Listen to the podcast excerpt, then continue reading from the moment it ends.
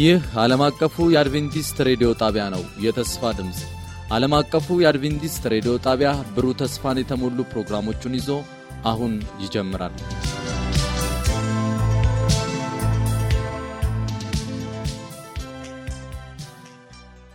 በጌታ የተወደዳችሁና የተከበራችሁ አድማጮቻችን እንደምን አላችሁልን? ይህ ፕሮግራም ከዓለም አቀፉ አድቬንቲስት ሬዲዮ ዘውትር በዚህ ሰዓት ወደ እናንተ የሚደርስ ነው።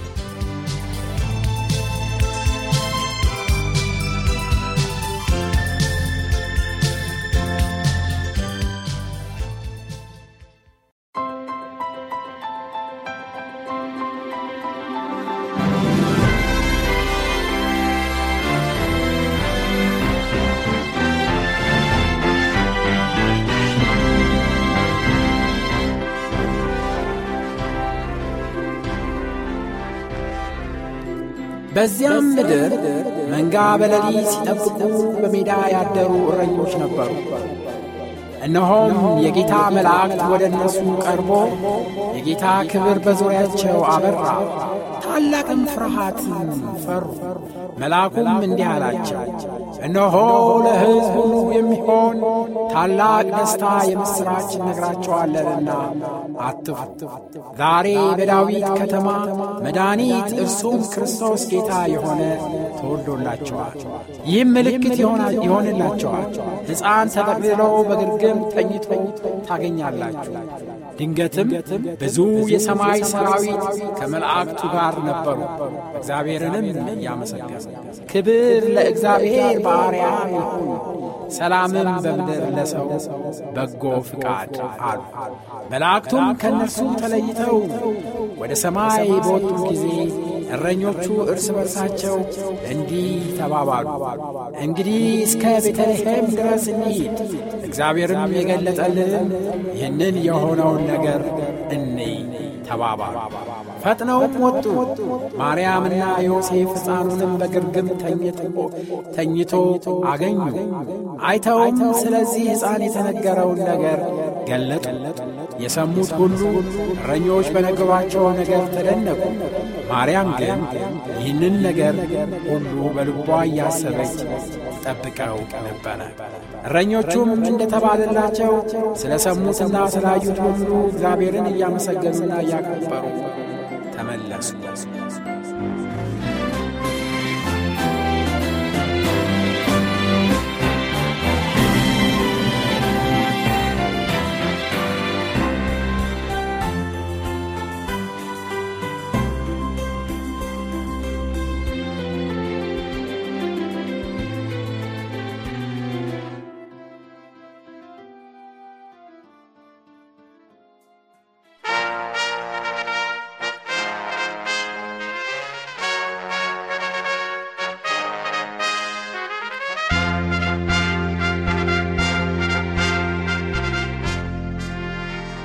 በጌታ የተወደዳችሁና የተከበራችሁ አድማጮቻችን እንደምን አላችሁልን?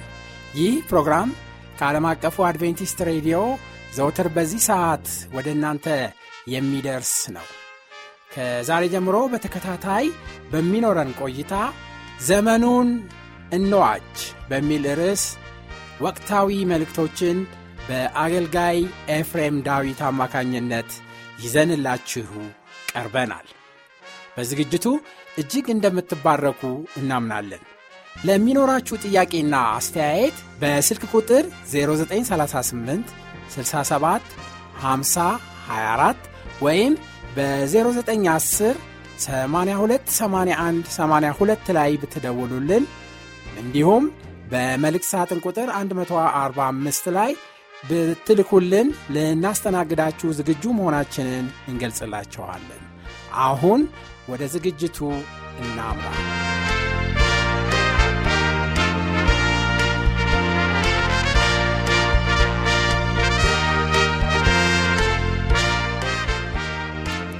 ዘመኑን እንዋጅ ወቅታዊ መልእክት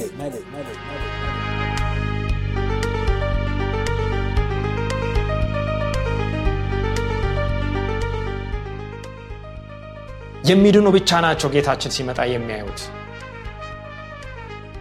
ሌላው ግን በምድር ላይ ምን ይላል? በህይወት ይቀጥላል ይላል ሴጣን ጌታችን በሚመጣበት ጊዜ ይህ መጽሐፍ ቅዱስ ላይ የለም።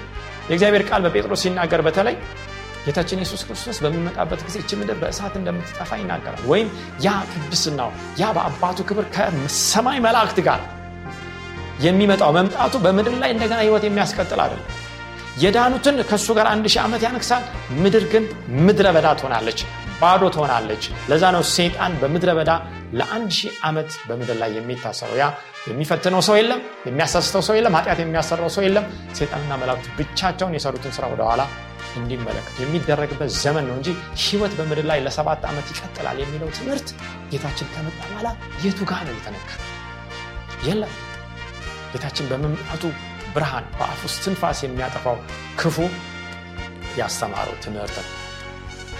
ብዙ ጊዜ ዳግም ምጽአቱ ላይ ክርስቲያኖች ምንም አይነት ምን አዩ ፈተና አያዩ ችግር አያዩ መከራ አያዩ።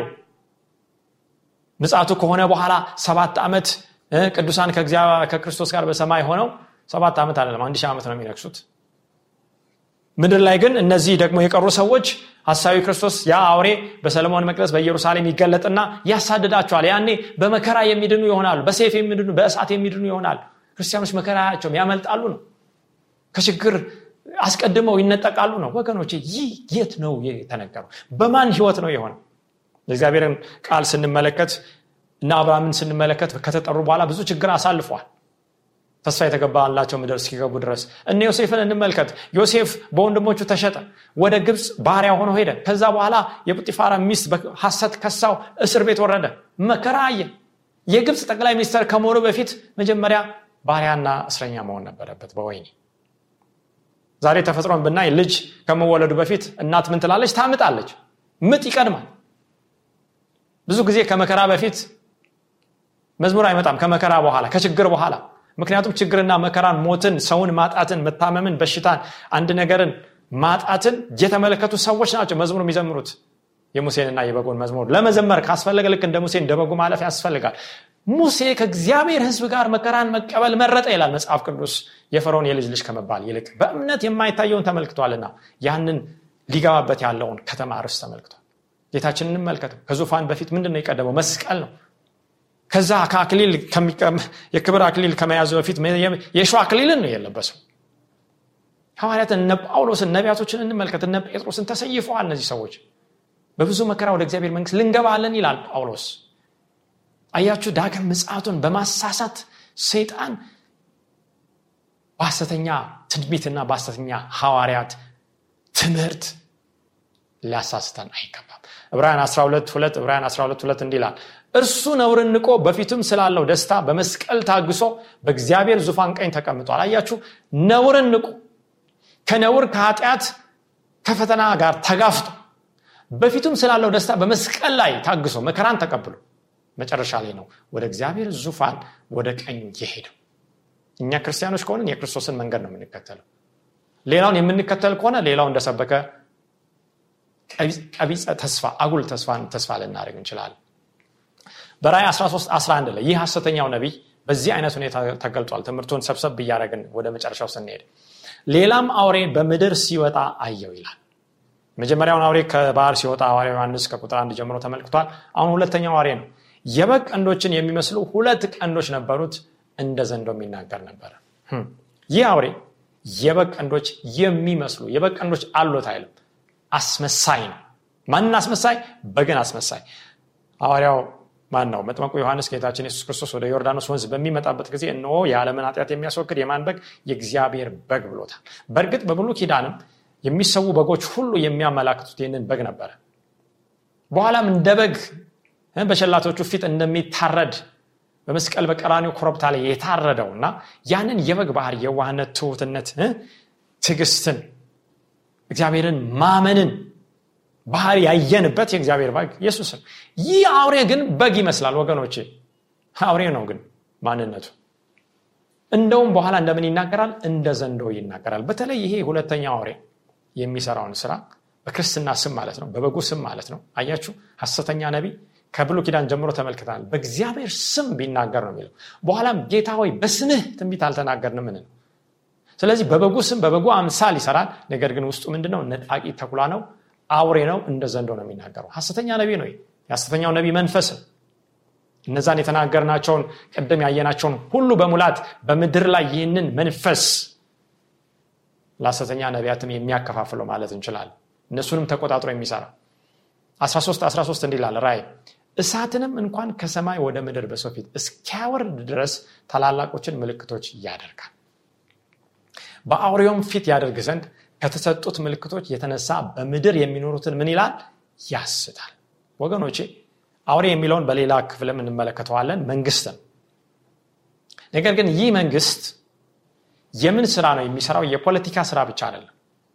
የመጀመሪያውም ከውሃ የወጣው በራይ ምዕራፍ 13 ቁጥር 1 እስከ 10 ድረስ የምናየው አውሬ መንግስት ነው። የመጀመሪያውም አውሬ ፖለቲካዊ እና ሃይማኖታዊ ባህር ያለው ሁለተኛውም አውሬ ፖለቲካዊ መንግስት ነው አውሬ የሚለው በዳንኤል ምዕራፍ ሰባት በተለያዩ ስፍራዎች መንግስት እንደሚወክል የእግዚአብሔር ቃል በግልጽ ያስቀምጣል። ከዛ በኋላ ግን ተአምራትን ያደርጋል ድንቅን ያደርጋል ምልክትን ያደርጋል። አያችሁ እሳትን እንኳን ከሰማይ ወደ ማውረድ መንግስትና ሃይማኖትን የያዘ ክርስቲያን ነኝ የሚል መንግስት ወይም የበግ መልክን የያዘ መንግስት በተለይ ከውሃ ሳይሆን ከምድር የወጣው ማለት ነው? ከውሃ የወጣው እንግዲህ ውሃን በራይ ምዕራፍ 17 ቁጥር 15 ስንመለከት ያያቸው ውሃዎች አዛብ ቋንቋ ወገኖች ነገዶች ናቸው ህዝቦች ናቸው ይላል። እንግዲህ ውሃ ብዙ ህዝብ ያለበትን ስፍራ የሚወክል እንደሆነ እንመለከታለን። በዳንኤል ምዕራፍ ሰባትም እነዛ አውሬዎች ከውሃ ሲወጡ ዳንኤል ተመልክቷል። ከምድር የሚወጣው ግን አውሬ ይህ ህዝብ ብዙ ችምችም ያለ ህዝብ ከሌለበት ስፍራ የሚወጣ ነው ወገኖች ይህንን መስፈርት ይዘን በኋላ እንመለከታለን። ይህ የሚወክለው ፕሮቴስታንት አሜሪካን ነው። በተለይ ክርስቲያን ነኝ ክርስትናንም በዓለም ላይ አስፋፋለሁ እውነተኛውን መንገድ አሳያለሁ የምትለው በዓለም ላይ ብዙ ሚሽነሪዎችን በመላክ የምትታወቀው አሜሪካ ናት። ነገር ግን አሜሪካ ዛሬ የክርስትና እምነትን ይዣለሁ። አባቶቼ በእግዚአብሔር ህግ ላይ ተመስርቶችን ምድር አቋቁመዋል። ህገ መንግስታችን የእግዚአብሔርን ቃል መሰረት ያደረገ ነው ቢሉም እንደምን እየተናገረ ነው ያለው? በምድር ላይ ማን ነው የአቻ ጾታ ጋብቻን በማስተዋወቅ እርኩሰትን በማስተዋወቅ በአሜሪካ ከፍተኛ ፍርድ ቤት ጠቅላይ ፍርድ ቤት ሱፕሪም ኮርት ህግን በማውጣት። ምክንያቱም መንግስት የሚናገሩ በምንድን ነው። በህጉን በድንጋጌው ነው። በህዝብ ተወካዮች ምክር ቤት ጸድቆ በሚወጣው ህግ ነው። ስለዚህ እንደ ዘንዶ እየተናገረ ያለ ለዓለም ይህንን እየተናገረ ያለ መንግስት እንደገናም ደግሞ ሃይማኖትን የያዘ ይሄ በክህደት ውስጥ ያለው ፕሮቴስታንት አሜሪካ እንደሆነ እናውቃለን። ይህ ሐሰተኛው ነቢይ በእሱ መንፈስ ዓለምን ያስታል። ብዙዎችም ይህንን መንፈስ ነው የሚከተሉት። ታላላቅ ምልክት ያደርጋል እሳት እስከ ማውረድ ድረስ። እንግዲህ እግዚአብሔር ነቢይ ነቢዩ ኤልያስ ስለ እሳት ስናወራ በብሉ ኪዳን በተለይ በአንደኛ ነገስት 17 18 ጀምራችሁ ስታዩ የቴስቢያዊን ኤልያስን ታገኛላችሁ። እና በዛ በቀርሜሎስ ተራራ ላይ እግዚአብሔር አምላክ ከሆነ ወይም በዓል አምላክ ከሆነ ለአንዳቸው ስከዱ በሁለት ሀሳብ አታንክሱ ካለ በኋላ እግዚአብሔር ዛሬ ማን እንደሆነ ይታወቅ ስለዚህ እኔም ጸል ያለው እነዛ የሚጸልዩ በእሳት የሚመልሰው እሱ አምላክ ተብሎ ይጠራ የሚለውን ነው ያስቀምጠው ስለዚህ ኤልያስ በጸለየበት በትንሽ ሰከንድ ጸሎት እግዚአብሔር መልሱን ሰጠ። እነዛ ሐሰተኛ ነቢያት ቀኑን ሙሉ ጮሁ ምንም የሚሰማ ድምፅም የለም ወፍም የለም። የእሳት የተጫረ አንድ ነገር እንኳን የለም እንኳን እሳት ሊነድ። ይህ ግን ሐሰተኛ ነቢ እሳትን ያወርዳል። ከዛ ምን ይላል? ታላላቅ ምልክት ያደርጋል ከዛ ከተሰጡት የተነሳ በምድር የሚኖሩትን ምን ይላል? ያስታል። በአውሬውን ፊት ነው የሚያደርገው። እንግዲህ የመጀመሪያው አውሬ ከውሃ ውስጥ የወጣው በእግዚአብሔር ላይ የስድብ ቃልን የሚናገረው አንበሳን የሚመስለው ድብን የሚመስለው ነብርን የሚመስለው ያ የመጀመሪያው አውሬ የሮም ጳጳሳዊ ኃይል እንደሆነ እናውቃለን። እነ ማርቲን ሉተር እነ ጆን ካልቪን ከዛ በፊት የነበሩት እነ ጀሮም እነ ዊክሊፍ ያስቀመጡት እውነት ነው። እውነተኛው የፕሮቴስታንት ታድሶ መሪዎች እነሱንና ወንጌልን ሲያሳድድ የነበረውን የሮም ጳጳሳዊ ስርዓትን ወገኖቼ ያንን ቢሮውን ያንን ትምህርት ነው ሰዎችን አይደለም በዚህ ሰዓት የምንወቅሰው ወይም የምናወግዘው ትምህርትን በእግዚአብሔር ቃል መለየት ነው። የሮም ጳጳስ እንደሆነ ለይተዋል። ከውሃ የወጣው ይሄ የአሜሪካው ፕሮቴስታንት ነው። እነዚህ ሁለቱ የሚሰሩትን ስራ ነው። ስለዚህ በአውሬውም ፊት በየትኛው አውሬ? በመጀመሪያው አውሬ ፊት ምን ያደርጋል ምልክት ያደርጋል። ተአምራት ያደርጋል። ምን ለማለት? በምድር የሚኖሩትን ለማሳት። ሴጣን በዚህ ሰዓት ወገኖቼ የተቻለውን ያህል በማሳሳት የራሱ ጎራ ውስጥ ያስገባል። ስራውን በደም ተመልከቱ። የተቻለውን ያህል በዝንጉነት በአጉል እምነት በሐሰተኛ ነቢያት በምልክቶችና በድንቆች ብዙ ህዝብ በራሱ ጎራ ያሰልፋል። መጨረሻ ላይ ደግሞ በዚህ ቡድን ውስጥ ያልገባውን በማስገደድ በጦር የሞት ህግ አዋጅን በማውጣት ለማስገባት ነው። ቀጥሎ ያለው አሁን የቀረው ስትራቴጂ እሱ ያንን ነው እግዚአብሔር እያሳስበን ያለው። በዚህ መንፈስ ውስጥ የምንለየው ነገር አንድ ነገር አውቀን መቀመጥ ብቻ አይደለም። ይሄ የህይወትና የሞት ጉዳይን ቆርጠን ወስነን የምንቀመጥበት ጉዳይ ነው። ምክንያቱም ይህ አውሬ ራይ ምዕራፍ 13 ላይ ለመጀመሪያው አውሬ የማይሰግዱትን እንዲገደሉ ምን ይላል? ያስገድዳል። የሚሰራውን በመጀመሪያው አውሬ ስልጣን ነው። ምክንያቱም ሮም በአዲስ 260 ዓመታት ሰዎችን በማስገደድ በተለይ የእሁድ ሰንበትነትን እንዲቀበሉ ኢትዮጵያ ድረስ በመምጣት ሰዎች ሃይማኖታቸውን እንዲቀይሩ መንግስታትን በመያዝ ሁሌ መንግስትን በመያዝ ነው የምትሰራው። ከዛ በኋላ ትምህርቷን ታመጣለች። መንግስትን እንደ ሴፍ ትጠቀማለች እንደ ጉልበት እንደ ኃይል ትጠቀማለች ለማስገደድ ማለት ነው። አሁን የምትጠቀመው ኃይል የመጨረሻው የቀረው በዓለማችን ላይ ሁሉም ሀገር ማለት ይቻላል የጦር ሰፈር ባላት ከፍተኛ የሆነ የመከላከያ አቅም በገነባች በአየር በምድር በባህር ሳይቀር ከፍተኛ ቴክኖሎጂን በታጠቀችው በአሜሪካ እንደሆነ እንመለከታለን። ስለዚህ ራይ 13 ዓለም ለአውሬው እንዲሰግድ የሚያስገድደውን የሁለተኛውን አውሬና የመጨረሻውን የሴጣንን ማታለያ ነው የሚያሳየን ወገኖቼ።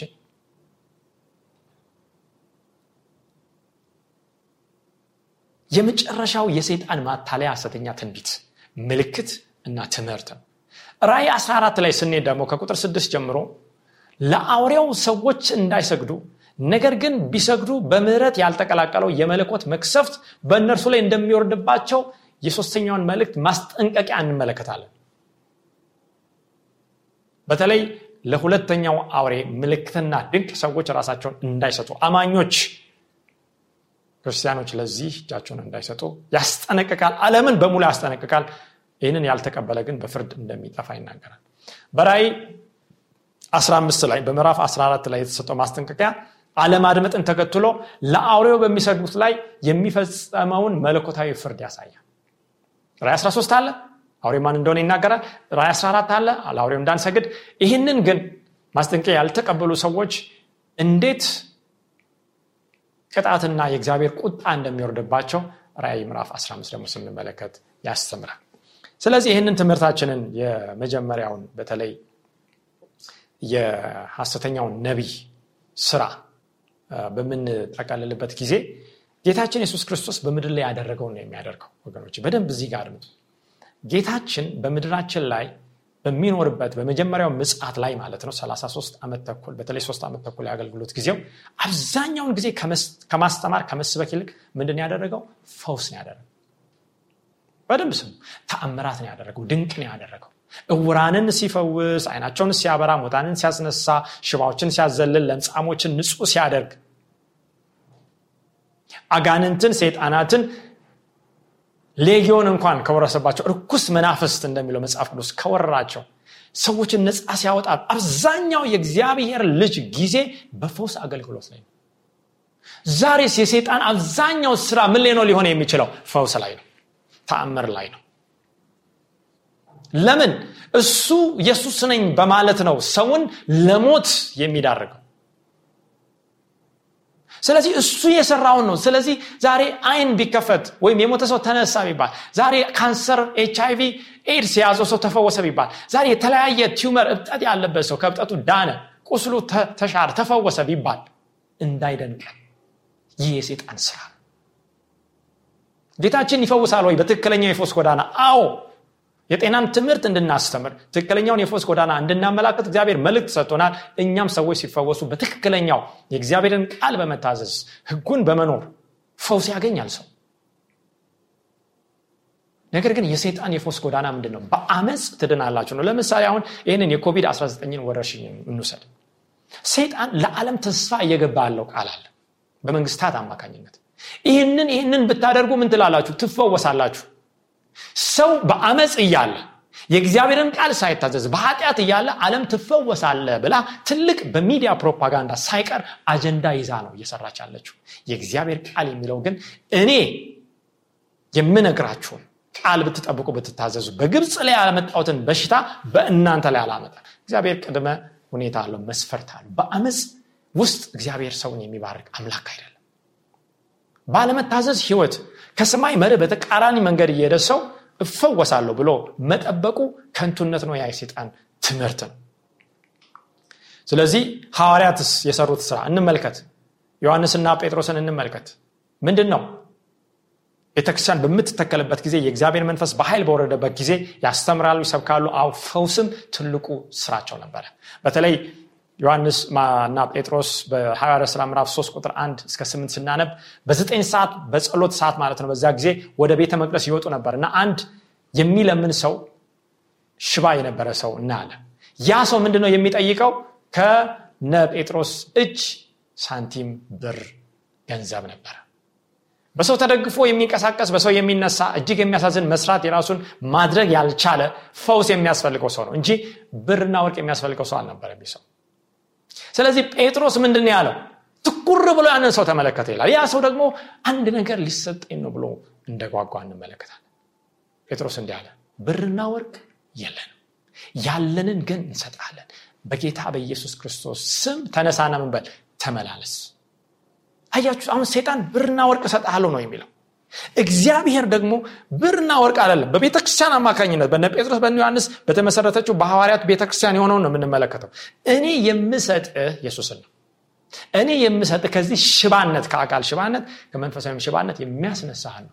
ከዛ በኋላ ያ ሰው ምን ብሎ ቀጥ ብሎ ተነሳ? ከዛ እየዘለለም እያነከሰም እያመሰገንም በደስታም ተሞልቶ በቤተ መቅደሱ ምን አለ?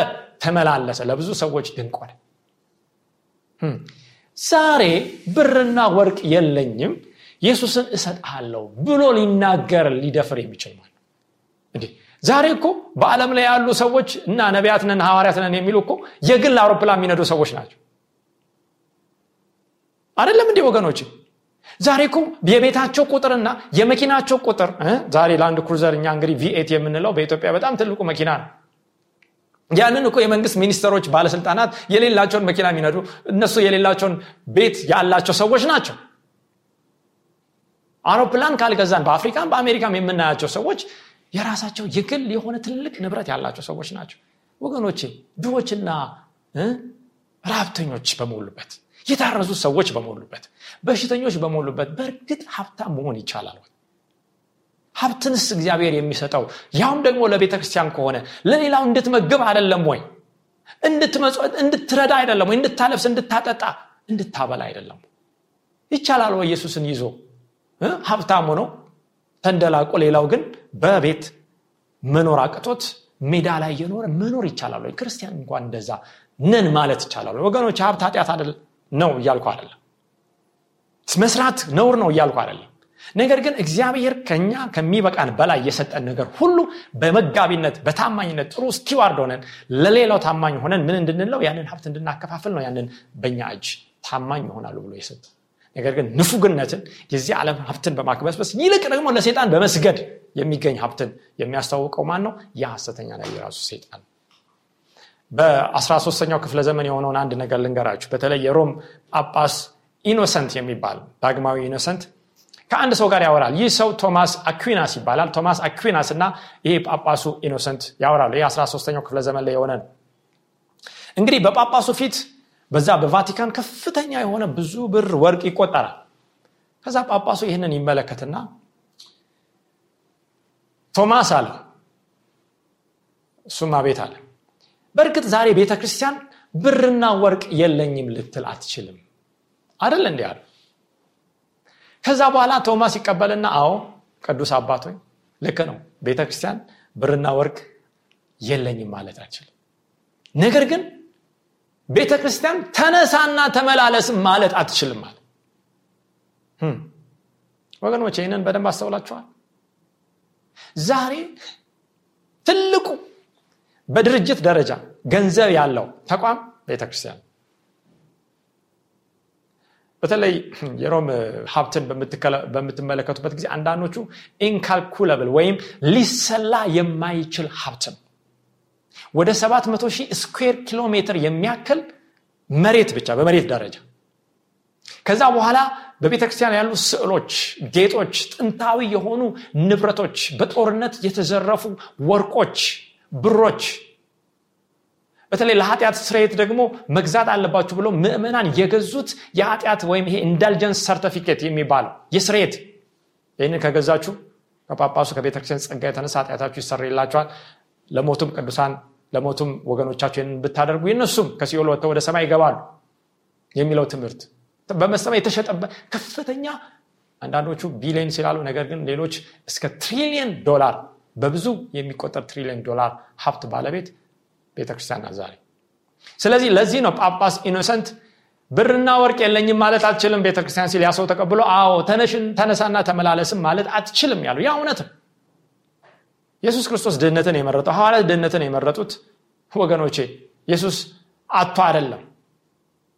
እሱ ድሆችን ሲመግብ ነበረ ለታመሙት ፈውስን ሲሰጥ ነበር ለድሆችም ወንጌልን ይሰብክ ነበረ።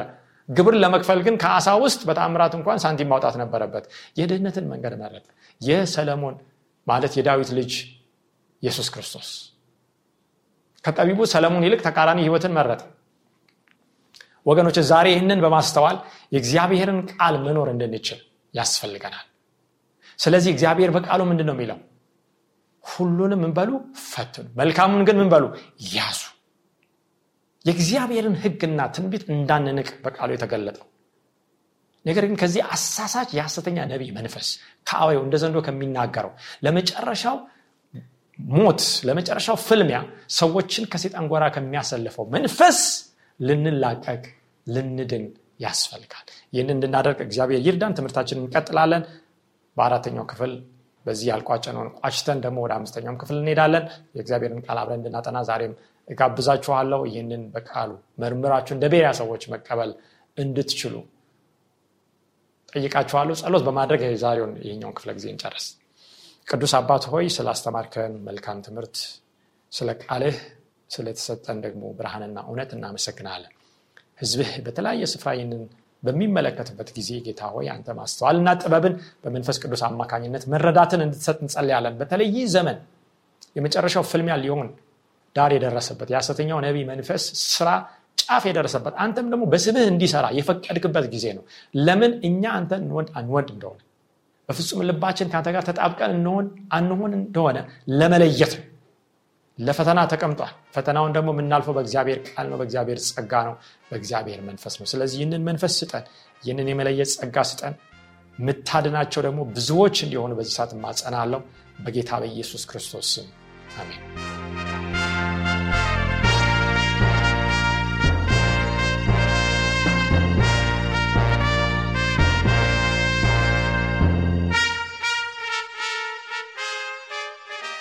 የተወደዳችሁ አድማጮቻችን ስለነበረን የመባረክ ጊዜ እግዚአብሔርን እጅግ አድርገን እናመሰግናለን።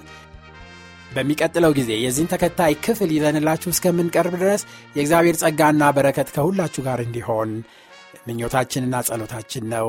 ደና ሁኑ